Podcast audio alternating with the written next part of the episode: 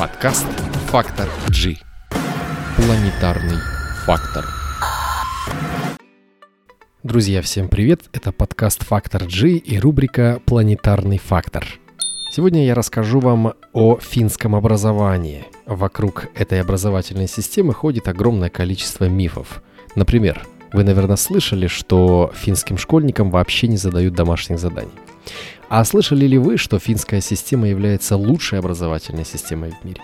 Так вот, так ли это все? Сегодня попробуем разобраться. Слушайте подкаст до конца и все узнаете сами. По версии различных международных мониторингов, финская система образования демонстрирует довольно хорошие результаты наравне с корейской и другими азиатскими – в основном эти международные мониторинги определяют, насколько школьник вообще понимает текст, который читает, насколько он может его пересказать, ответить на поставленные вопросы, проанализировать какие-то элементарные вещи. Так вот, финские школьники справляются с этими задачами довольно хорошо. Почитателям системы финского образования это дает повод называть ее лучшей в мире. Противники, наоборот, не спешат обольщаться – они считают, что финская школа чересчур уж демократична, в каком-то смысле расслаблена или даже расхлябана. Так или иначе, сам по себе финский подход заслуживает внимания.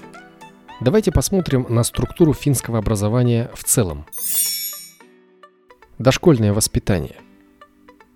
Сегодня я не буду особенно рассказывать вам о дошкольном финском воспитании, потому что оно достаточно похоже на российские детские сады. Отмечу лишь, что в отличие от среднего, то есть школьного образования, дошкольное воспитание, как правило, платное, или полностью, или частично. Оно в большей степени предназначено для того, чтобы работающие родители могли делегировать воспитание и заботу о своих детях организации – Детки под присмотром, детки развиваются, гуляют, чему-то учатся, знакомятся, общаются, в общем, все довольны. Давайте перейдем к финской школе. Финская школа состоит из двух ступеней. Нижняя ступень с 1 по 6 класс, она же начальная школа в привычном нашем понимании. И старшая школа, верхняя ступень с 7 по 9 класс. Кстати, есть еще 10 в десятом, например, можно улучшить свои оценки и подтянуть знания по тем предметам, которые были упущены. 11 и 12 класса в нашем понимании нет. Но есть лицеи и профессиональные колледжи. О них речь пойдет чуть позже. Начальная школа. Первые шесть классов с ребятами занимается один и тот же педагог. В целом набор предметов похож на российский – Интересно, что в пятом классе добавляются история, география и другие предметы. Опять же, ведет их все только один педагог. Предметники появляются только с седьмого класса. Общие особенности финских школ. Равенство по-фински означает, что все школы финансируются одинаково. Кстати, нужно отметить, что частных школ в Финляндии почти нет. В основном они все государственные. Деньги выделяются в зависимости от количества обучающихся. Но в целом набор материального обеспечения в каждой финской школе одинаков, независимо от того, в каком городе она находится. Поэтому финны особо не задумываются о том, в какую школу отправить ребенка и зачисляют его в ближайшую к дому. Все дети учатся вместе. Богатые, бедные, умные и... Ну, все умные, конечно, по-своему. Учитель даже может не догадываться, из какой семьи этот ребенок, в смысле дохода и социального статуса этой самой семьи. Всеобщее материальное обеспечение. Финских школьников государство обеспечивает как учебниками, так и канцелярией. Но это еще не все. Ноутбуки, планшеты или калькуляторы тоже выдаются совершенно бесплатно. Родителям не нужно беспокоиться. Родителям нужно беспокоиться о другом – как заплатить государству налоги, которые считаются самыми высокими в Европе. Домашние задания. Бытует миф, что финским школьникам почти не задают домашних заданий. Учителя считают, что свободное время школьники должны проводить с семьей или на природе. Это не совсем так. Конечно, в начальной школе домашние задания могут носить в основном практический характер. Испеки торт и угости им одноклассников – Но уже в старшей школе 7 по 9 класс финские ребята грызут гранит науки также и за пределами классной комнаты. Никуда им не деться от учебников, тетрадей и классических домашних заданий. Впрочем, опять же, стоит сделать оговорку. Здесь все зависит от конкретной школы и конкретного педагога. Дело в том, что у финнов нет определенного образовательного стандарта. Ну, точнее, он как бы есть, он подразумевает, что дети должны знать и уметь, вот только он отличается от нашего российского в ГОС. Каждый учебный год педагог планирует сам. Именно учитель определяет, что мы будем изучать в седьмом классе по истории и в каком объеме. Есть, конечно, общие методические рекомендации. Классическая картина финского школьного урока – Часть ребят сидят за партами и читают учебник. Другая часть работает в группе, выполняет какое-то задание, может даже громко его обсуждать. Третья часть класса может быть занята работой непосредственно под руководством учителя. Оценки. В начальной школе отметок в нашем привычном понимании нет вообще. Оценки появляются в седьмом классе. У финнов принята десятибальная система оценивания. Высший балл, соответственно, десятка, а низший четверка. Если ребенок получает 4 по какому-то предмету за год, это означает, что ему нужно подтянуть знания. В начале следующего учебного года такой ученик должен будет доказать, что он сделал это. Сам себе оценщик. Каждый финский школьник имеет свой собственный дневник, в который записывает все замечания о проделанной на уроке работе – Ученик сам должен определить, что у него получается хорошо, а что пока недостаточно. Если школьник желает, он может познакомиться со своими мыслями учителя, который тоже может вписать туда пару строк. Но это, кстати, совсем не обязательно. Прикладная деятельность. Финны говорят, или мы готовим к жизни, или мы готовим к экзаменам. Мы выбираем первое. Финская школьная программа в основном составляется так, чтобы получаемые знания пригождались в жизни. Академичность у финнов не в почете, ну, по крайней мере, в первые 10 лет обучения. Списывать у одноклассников не принято. С одной стороны, финны – это индивидуалисты по природе. С другой стороны, какой смысл списывать, если ты работаешь не ради отметки, а ради того, чтобы получить знания, которыми будешь потом оперировать в своей собственной жизни – Нужно еще раз обратить внимание, что в финской школе отметки не играют ту роль, какую они играют в российской школе, например. Финская школа дает в основном прикладные знания. В старших классах школы, например, на уроках математики, финны могут считать стоимость продуктов на семью из трех человек на месяц.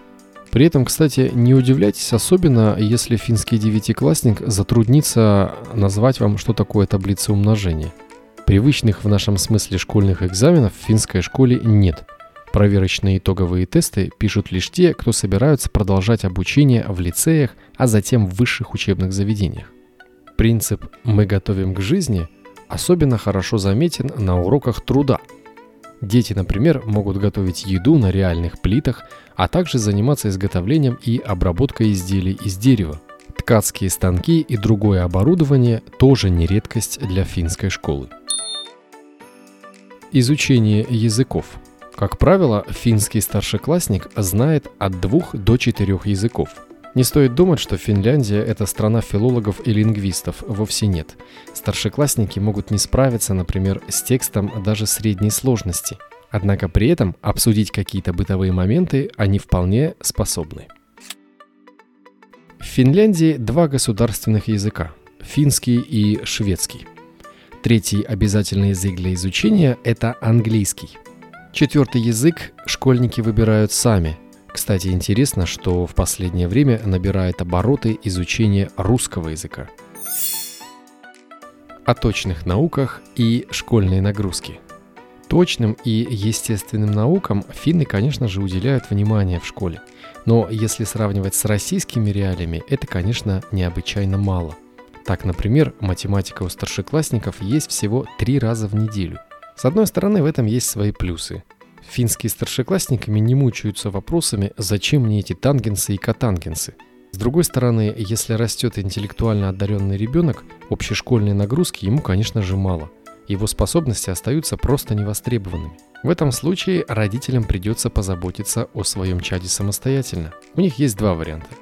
Первый – отдать ребенка в частную школу, которых в Финляндии достаточно мало, и второй – нанимать для него индивидуального репетитора. С ними, кстати, тоже все не так просто. Чему же, если не алгебре, геометрии, физике и химии уделяется внимание в финской школе? Прекрасному и возвышенному. Музыке, танцам, игре на музыкальных инструментах, спорту. Место и доля учителя в финской школе – Хочешь нести свет знания детям? Докажи свою решимость и способности. Умудрись поступить на педагогический факультет, где очень большой конкурс. Отучись там, затем закончи магистратуру, затем получи дополнительное образование на все про все около 9 лет. Ну, а потом будь любезен, соответствуй требованиям, предъявляемым к финскому учителю. Получилось? Отлично. Тебя ждет очень почетная, ну и в принципе нормально оплачиваемая работа. Вот только учти, молодой педагог, что принимают тебя в школу ровно на год. По завершении этого периода тебе придется заключать новый контракт. Если ученики тобой недовольны, или ты оплошал в каких-то других рабочих моментах, ну, друг, будь готов переобуться. Ну, в смысле поменять место работы или вообще вид деятельности.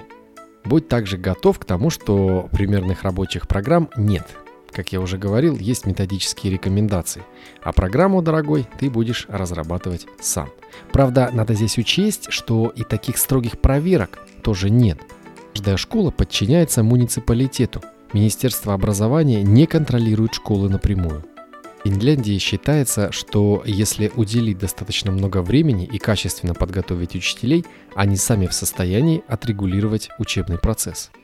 Если же это у них не получится, то по истечению года педагога просто можно заменить. Учитель в финской школе не отвлекается на проблемы на уроках. Дело в том, что в классе помимо педагога работает еще и его помощник. Помощник учителя подоспеет к тем, кто, не дай бог, стал засыпать, у них какие-то проблемы или они просто не понимают материал – Правда, интересно, а если таких детей будет 5 или 8 человек, как быть? В финской школе отношения учителей и учеников можно описать словами «ничего личного», как говорится. Нет любимых учителей, нет любимых предметов, нет любимых учеников. Учитель пришел, учитель ушел. Его задача – это передать знания. Учебный график. Учебный год в Финляндии начинается в августе, 8, 10, 16 числа. Здесь каждая школа сама принимает решение. Осенью ребят ожидают всего 3-4 дня каникул, а затем 2 недели рождественских. Зимой и весной каникул побольше. У финнов есть традиция. В феврале семьями они отправляются на лыжные прогулки. Ученикам это позволяет сделать февральские недельные каникулы. Есть также неделя пасхальных каникул – Учебный год заканчивается в мае. Среднее профессиональное образование, лицеи и колледжи. Колледж – это место получения рабочей специальности. Чтобы поступить туда, нужен балл гораздо ниже, чем для поступления в лицей. Соответственно, в колледж идут те, кто собирается получить специальность и зарабатывать своим трудом, не занимаясь академической научной деятельностью. В лицее учатся 2 или 3 года, по итогам сдачи экзаменов, в принципе, студент может поступить в любое высшее учебное заведение страны. Немного о высшем образовании. Университеты в Финляндии делятся на две категории. Университеты как таковые и политехнические или университеты прикладных наук. Как можно догадаться, в первой категории, то есть просто в университетах, студенты получают академические знания и готовятся к занятиям научной деятельностью – Университеты прикладных наук ориентированы на получение научного знания, имеющего, соответственно, прикладной практический характер. Итак, друзья, я вкратце рассказал вам о системе финского образования. Сегодня, конечно, мы уделили основное внимание школе. Можно ли считать финскую школу самой лучшей? Да простят меня наши соседи, я, честно говоря, думаю, что нет. Не стоит так категорично говорить. Финская школа прекрасно отвечает задачам государства. Она готовит практичных, готовых к жизни людей. Она рассчитана на среднего ученика. Безусловно, в этом есть свои огромные плюсы. Итак, на сегодня это все. Буду благодарен, если расскажете своим друзьям о подкасте «Фактор G». Будьте здоровы и услышимся в следующих эпизодах. Вы слушали подкаст «Фактор G».